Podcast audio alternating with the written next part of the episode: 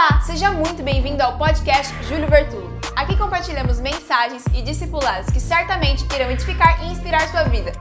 Você está preparado? Pai, nós te louvamos por este amor tão grande, por essa obra tão extraordinária em favor de nossas vidas. Pai, nós te louvamos porque nos sentimos valorizados, chamados e acolhidos por este amor.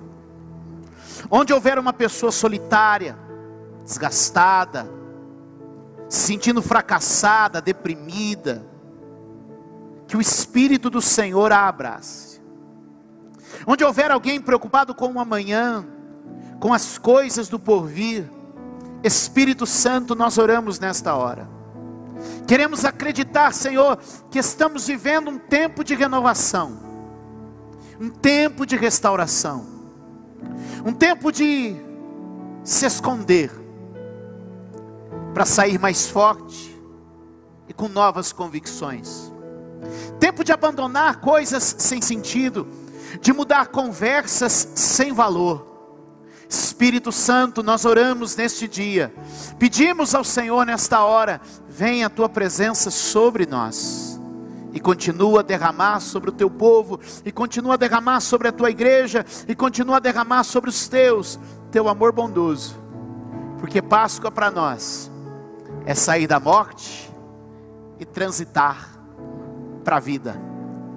Declare comigo: eu estou em uma transição da morte para a vida. A Páscoa é a transição da morte e da tragédia na sexta-feira, para a esperança e para a vida no domingo. Eu oro para que a data da Páscoa não seja apenas simbólica, mas seja profética para a minha vida, para a sua vida, para esta igreja, para esta cidade, para a nossa nação. Se você puder aí na sua casa, como sacerdote da tua família, levanta a tua mão e diga: Amém. Assim seja. E eu creio, coisas tremendas vão acontecer. Abra comigo sua Bíblia, no livro do Gênesis. Gênesis quer dizer começo. Desde o começo, tudo estava sendo anunciado. Desde o começo, tudo estava preparado. Gênesis capítulo de número 3, verso de número 21. Gênesis 3, 21. Uma palavra importante para nós nesta noite substituição. Escreva esta palavra agora, anote ela, por favor. Substituição.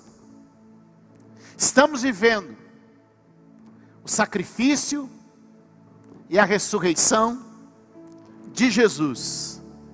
E em tudo ele estava provocando uma substituição. Sua morte no lugar da nossa morte. Sua vida no lugar da nossa vida. O que eu estou dizendo para você é que Cristo Jesus é o Cordeiro substituto. Em Gênesis capítulo de número 3, o homem acaba de pecar. O homem e a mulher, o primeiro casal, Adão e Eva, comem do fruto em desobediência a Deus. São automaticamente acometidos pelo pecado, e uma vez no pecado, a morte se estabelece. Lembro você que o conceito bíblico de morte não é fim de existência. O conceito bíblico de morte é separação. Na Bíblia, a morte é separação. Se sentem agora afastados de Deus, procuram folhas de figueira para se cobrirem. As folhas que os cobrem é um símbolo da religião, é uma lembrança da lei, é o homem tentando encobrir seus pecados por esforço próprio. É o homem tentando esconder sua vergonha, sua desonra, por meios próprios e pela própria força. Desde o começo isso nunca deu certo. Desde o começo isso sempre foi frustrante. Por mais que se cobriam, o medo ainda os assolava. Por mais que se cobriam, a vergonha ainda os dominava. Até que Deus os visita no jardim. Pergunta: onde estás, Adão? Adão dizendo: ouvindo tua voz, sabendo que estava nu, tive medo e me escondi. Deus então pergunta a Adão, dizendo: Mas quem disse para você que você estava nu? Adão, você comeu. Adão, eu não te criei com vergonha, nem te criei com medo. Você comeu. O primeiro gesto de Deus naquela hora é matar um animal, tirar a sua pele e cobrir a vergonha de Adão. Lembra da palavra que nós dissemos que seria a chave? A palavra substituto. A palavra substituir. Havia ali agora um sacrifício, cujo um cordeiro retirava a sua pele, para cobrir a vergonha do homem, para cobrir a desonra do homem. Nesse exato momento, eu quero te dizer que Cristo Jesus, o Cordeiro de Deus, despiu-se de sua glória, tirou sua capa, e com sua própria pele sacrifício, em substituição, nos tirou da vergonha e nos colocou em honra, nos restaurou a posição, nos colocou lá de novo quando um cordeiro substituto morreu, quando um cordeiro substituto morreu, aleluia, eu e você estávamos sendo cobertos, nossa vergonha estava sendo retirada, e eu estou liberando uma palavra para a tua vida nesta noite. Por mais que os teus esforços e por mais que o teu empenho possa ser tão dedicado na sua religião, possa ser tão dedicado nos seus esforços, eu quero te dizer, só Cristo Jesus pode nos cobrir da vergonha, só Cristo Jesus pode nos livrar da desonra, só Cristo Jesus pode afastar de nós o medo e colocar em nós honra e confiança. Repita comigo, por favor: honra e confiança. Honra significa que você foi posicionado, e confiança significa que você permanecerá. Uma pessoa que muitas vezes é posicionada e não se sente confiante, vai tropeçar ou não se sentirá à vontade, mas o que eu quero te dizer é que onde Deus te põe, Deus também te dá confiança para viver. Onde Deus vai colocar você, Ele também te dará confiança para viver. Ah, por favor, diga amém, levante sua mão, receba o que o Espírito Santo está trazendo para você. Um cordeiro substituto perdeu a sua pele para que a vergonha e a desonra saísse, o medo fosse afastado e o homem voltasse a ter de novo dignidade. Cristo Jesus restaurou a dignidade do homem e toda vergonha e condenação foi banida da sua vida por obra e sacrifício dele. Na sexta-feira, ele vai à cruz no meu lugar e no seu lugar. Uh! Salte comigo para Gênesis capítulo de número 22. Gênesis 22 conta a história do sacrifício de Abraão. Quando Deus põe à prova o pai e o filho. Quando o pai e o filho são testados. E no verso de número 13, o texto bíblico diz assim: olhe lá. Abraão ergueu os olhos e viu um carneiro. Abraão ergueu os olhos e viu um carneiro preso pelos chifres, num arbusto. Foi lá, pegou e sacrificou. Agora lê comigo o final do texto, por favor, aí na sua casa, lê comigo. E o sacrificou como holocausto. Como é que é? como? Em lugar de seu filho, um substituto. Um substituto. Alguém que tomou o lugar. Alguém que ocupou o lugar. Alguém que se tornou. Aleluia. Uh. O que eu quero dizer para você é que Cristo Jesus não só tomou, não só se dispôs, perdeu sua pele para nos vestir e cobrir nossa vergonha, mas também recebeu a nossa condenação. Também recebeu a nossa condenação. Ele foi o substituto em lugar da nossa condenação. Quando eu olho o texto de Gênesis 22, eu vejo uma luz sobre o Calvário. O coração do pai é provado. O filho se apresenta para o sacrifício. É interessante que os servos de Abraão cooperam até uma parte do caminho.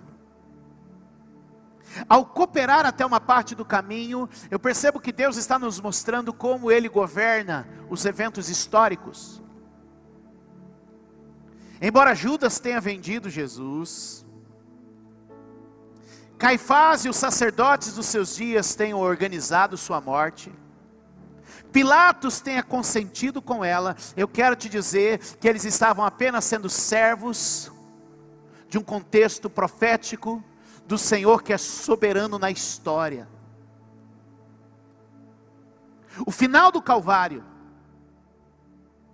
embora Judas, Caifás, Pilatos tenham tido uma participação, a decisão final foi de Jesus. A decisão final foi de Jesus. A decisão final foi do Pai.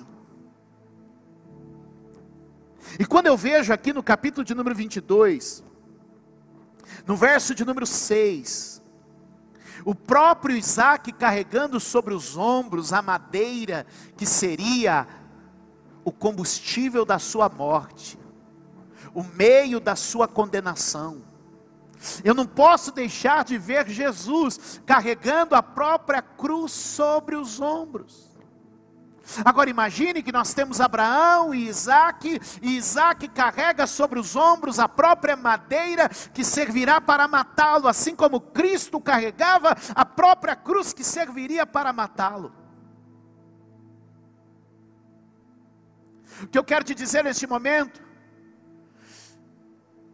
é que assim como Isaac estava encaminhando para a morte, também eu e você, por culpa dos nossos pecados, também estávamos encaminhando para a morte.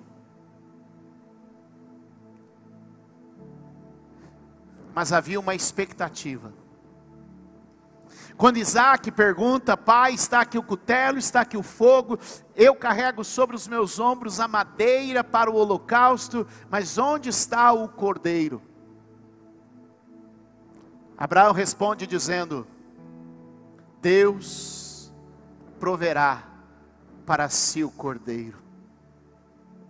Queridos, enquanto nós caminhávamos para o nosso memorial, nosso lugar de morte, o pai estava confiante de um cordeiro substituto que tomaria o nosso lugar.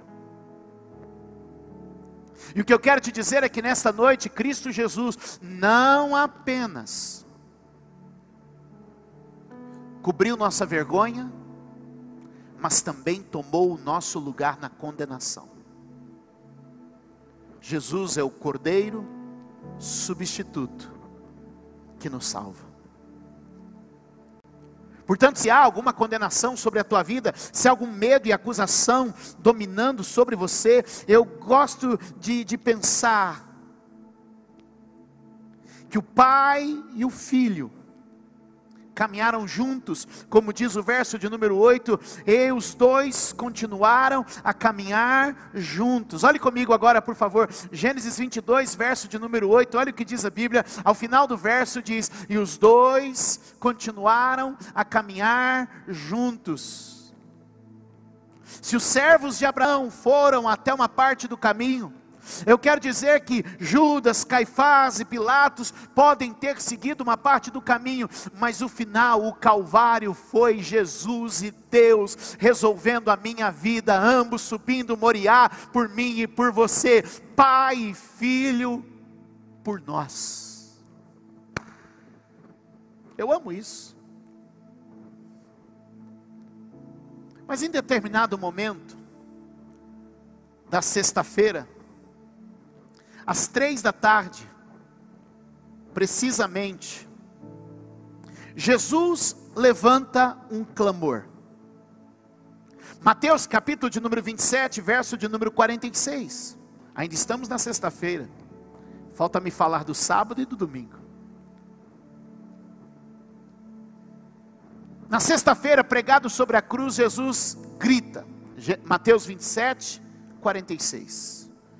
Jesus grita por volta das três da tarde, brada em alta voz, Eloi, Eloi, lama sabachthani, que significa, meu Deus, meu Deus, por que me abandonaste? Olhe para mim.